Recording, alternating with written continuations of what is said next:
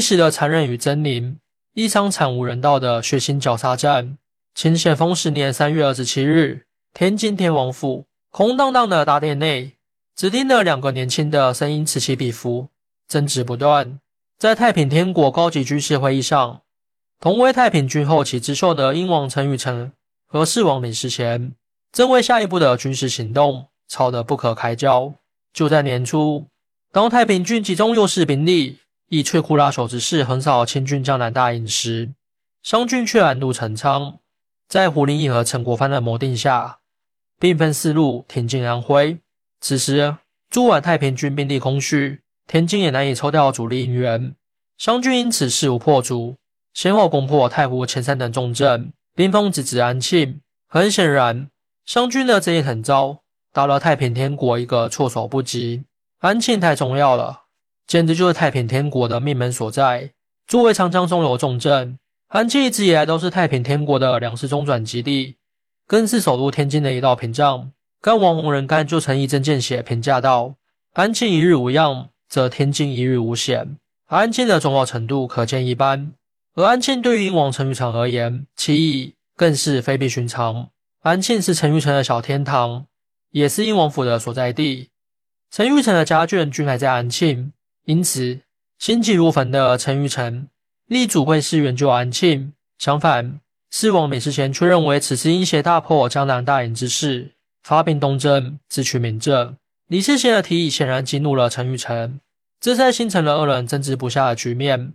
精神领袖洪秀全只负责神学板块，对这军事自然一窍不通，一时也不知道该听谁的，索性选择求助现场亲友，问计于族弟洪仁玕，本着一碗水端平的原则。洪仁干脆提出先东征苏常，而后溯江而上，西征湖北的方略，一来为占领广袤的长江中下游地区，二来也可用围魏救赵的方法，解而安庆之围。洪仁干的折中方略，将攻伐苏常放在了第一步，正合李秀成心意。他二话没说，当即投下赞成票。围魏救赵是太平军的老套路了。陈玉成也心思，当前中粮同城还在。安庆局势仍在掌控之中，因此也表示可以一试。其余众将均无异议，老弟可以呀。洪秀全对洪仁玕投去赞许的目光，当即批准了此项决议。然而，李秀成的东征军却一脚踢在了上海这块铁板上。在英法等外国军队的干涉下，太平军进攻失利，东征遂陷入拉锯战。这边太平军东征受阻，而另一边的湘军却步步紧逼。一举攻克战略要地中粮，中粮一失，安庆粮道的退路均被切断，逐渐对安庆形成合围之势。眼看安庆局势败坏，洪秀全终于坐不住了。什么东征西征，不如不争，都归我直奔安庆，全力解围。当陈玉成绿军火急火燎驰援安庆之时，他又岂会料到自己恰恰钻进了胡林翼和陈国藩的圈套之中？咸丰十年六月。安庆城外，两道蜿蜒的战壕将安庆城的三面牢牢包围起来。其中内壕负责阻击突围的城内守军，而外壕则负责抵御前来营救的援军。这是胡林翼和陈国藩的既定策略。此次湘军对安庆城当然是志在必得，但围点打援，尽可能杀伤太平军陈玉成部的有生力量，更是重中之重。为此，胡林翼和陈国藩。将湘军兵力一分为四，由部将陈国权、多隆阿、李旭一、鲍韶各领一万人马，其中陈国全部依托战壕攻势，负责围困安庆，同时阻击太平军援军。多隆阿部经驻同城西南的挂车河，负责歼灭陈玉成援军，而李旭一部和鲍超部则作为机动预备队。湘军准备就绪，随着陈玉成援军的来临，一场血战就此拉开序幕。咸丰十年十月，同城西南挂车河，一眼望不到边的太平军，让悍将多隆阿也不禁倒吸一口凉气。这一次，除了太平军，陈玉成甚至叫来了捻军相助，佣兵十余万，明摆着要豁出血本救援老巢安庆。而多隆阿不如同一颗钉子切在了前往安庆的必经之路上，领到的也是不惜一切代价阻敌增援的死命令。前几日。双方已有两次试探性交锋，面对十倍于己的敌军，预感事态严峻，多隆阿紧急换来李旭仪的机动部队助战，打算与李旭仪部分头夹击太平军。十月二十八日，多隆阿、李旭仪亲率兵马出击，接连攻破太平军多地寨堡，拔出营垒四十余座，一战斩首八九千级，更有溺毙者两三千之多。太平军大败亏输，不得不退守泸州。第一次援救惨败后，陈玉成调整策略，试图率军进攻武昌，以解安庆之围。无奈计划流产，只能第二次吕布死磕多隆阿。由于李秀成不愿出战，洪秀全遂调洪仁刚、林绍章、黄文金等部助陈玉成一臂之力。咸丰十一年四月，陈玉成率众三万，兵分三路杀向安庆，不料被杜龙妈事先侦破，先行在三路设伏。太平军果然中伏，猝不及防之下，又被杀得大败。多隆阿则乘胜追击，尽速拔除太平军营内。陈玉成仅以身免，逃往桐城。随后，湘军另一路援军窦超、陈大吉部猛攻赤冈岭，已成孤军的太平军刘湘林部力战不敌，主将连同三千精锐全军覆没。六七月间，陈玉成第三次中整十万兵马，兵分多路攻打挂车痕。常言道：一鼓作气，再而衰，三而竭。此前两次苦战，陈玉成部伤亡巨大，且损失的多为老兵精卒。第三次。虽然能召集十万之众，但显然战力已今非昔比，双方自此陷入对峙僵局。太平军始终过不了多隆阿这一关。到了八月，随着安庆城破，陈玉成救援安庆的行动宣告失败。多隆阿随即发动反攻，先是攻占太平军在安庆外围的最后据点桐城，接着又一路追击，连下石牌、诉讼黄梅、苏城等城池。免得太平军东躲西逃，心胆俱寒。可以说，没有多隆阿部的三次奋力阻击，则围攻安庆之上军必定动摇，陈国全面不可能攻破安庆城。武力一对多隆阿的表现，赞赏有加。这给前锋的奏折中毫不吝惜赞美之词。副都统多隆阿谋勇兼全，忠勤有著，兵略精神，虽古名将无以过之。咸丰十一年七月二十日。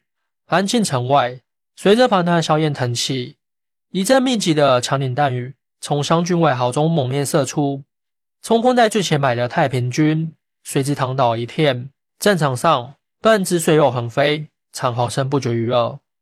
而后方仍有源源不断的太平军士卒发疯似的朝湘军阵地涌来。这一战，陈玉成决定孤注一掷，与援军两府亲部合军约五万人马，绕道石牌进驻集贤关。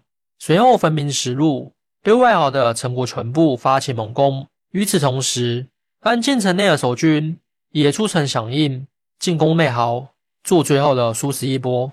战斗一开始便进入白热化，连续三天，太平军发动自杀式集团冲锋，湘军战壕内的现有火力竟难以压制，不得不增量鸟枪八百支，阵地因此强暴声一刻不停。在湘军集火之下，太平军伤亡巨大。于是开始驱赶百姓，充当炮灰。湘军同样不顾百姓生死，仅二十二日一天，死于炮火的无辜百姓及太平军就超过万人。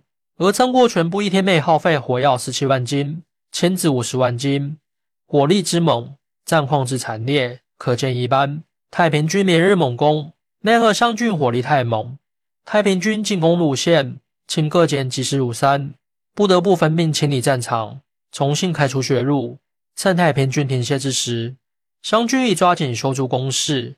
片刻后，双方继续作对厮杀。激战中，太平军曾一度突破外壕，并用草垛和尸体填平壕沟，但湘军在水师舰炮的协助下发动反攻，又将太平军赶了出去。就这样，太平军深陷湘军部下的血肉磨坊之中，循环往复，消耗殆尽。陈玉成很上头。四天内发动集团冲锋打十二次，一直攻到八月二十三日，在付出了无比惨重的伤亡代价，部队建制逐渐打残后，他不得不下令暂停进攻，同时也失去了解围安庆的最后希望。八月初一，曾国全部攻破安庆，陈玉成眼睁睁看着安庆城陷入一片火海，遂勉强发动两次进攻，均以失败告终。陈玉成两天长叹：“只得绿残不彻底。”安庆一战。太平军西线精锐尽丧，陈玉成部更是一蹶不振。第二年便兵败被杀，而失了安庆，天津从此门户洞开。后来洪仁玕面对天津危局，便痛心疾首道：“我军最重大之损失，乃是安庆落入清军之手。安庆一事，沿途至天津之城相继陷落，不可复守矣。”咸丰十一年八月初一，安庆城北门起轰，随着一声巨响，安庆城墙应声坍塌，围城的湘军士卒随即涌入缺口，攻入安庆城内。而此时的一万多安庆守军竟鲜有抵抗，纷纷束手就擒。原因无他，安庆城中断粮已久，太平军士卒已经饿得站不起来了，又哪来的力气继续战斗？此时，安庆已被湘军围困一年有余。以往的粮道早已断绝，守军也曾想过办法高价向粮商购粮，但清廷总理衙门的之后，便与外国公使交涉，从而切断了安庆最后的粮食来源。到城破之时，除了守将张桃菊私藏在屋顶的五十大米外，偌大的安庆城今再找不出一粒粮食，而城中军民也早就开始人相食。有湘军从吴太平军驻所时。便看到极为吓人的一幕：国内还组的人手，而太平军士卒的碗中，则是刚散出来的手指。在城中集市上，人肉公开贩卖，高达五十文一两。就算是不新鲜的死人肉，也卖到了四十文一两，简直惨不忍睹。安庆城已是人间地狱，但湘军却并不想放过这些幸存的可怜人。一进城，湘军便开始疯狂杀戮。将坡上的数万守军与百姓尽数斩杀，以致城中万事横皆。此后因惨之情凝结不散。除了杀人，湘军能干的便只剩抢劫和放火了。湘军士卒大热全城，城中的无尽财富，连同万余名妇女被一扫而空。有士卒甚至抢到了黄金七百余两。而至入城后，湘军四处放火，好端端一座安庆城，自南宋起兴盛至今。但席间陷入一片火海，从此繁华落尽。就连陈国藩事后也谈到：安庆卖人肉已相食，城外数十里无人耕作，村落已不见炊烟。善真是一座城市和无数百姓沦落至此，究竟是谁造的孽啊？你有什么看法呢？欢迎大家一起来讨论。您的支持是我更新的动力。更多精彩内容，请关注伴你听书。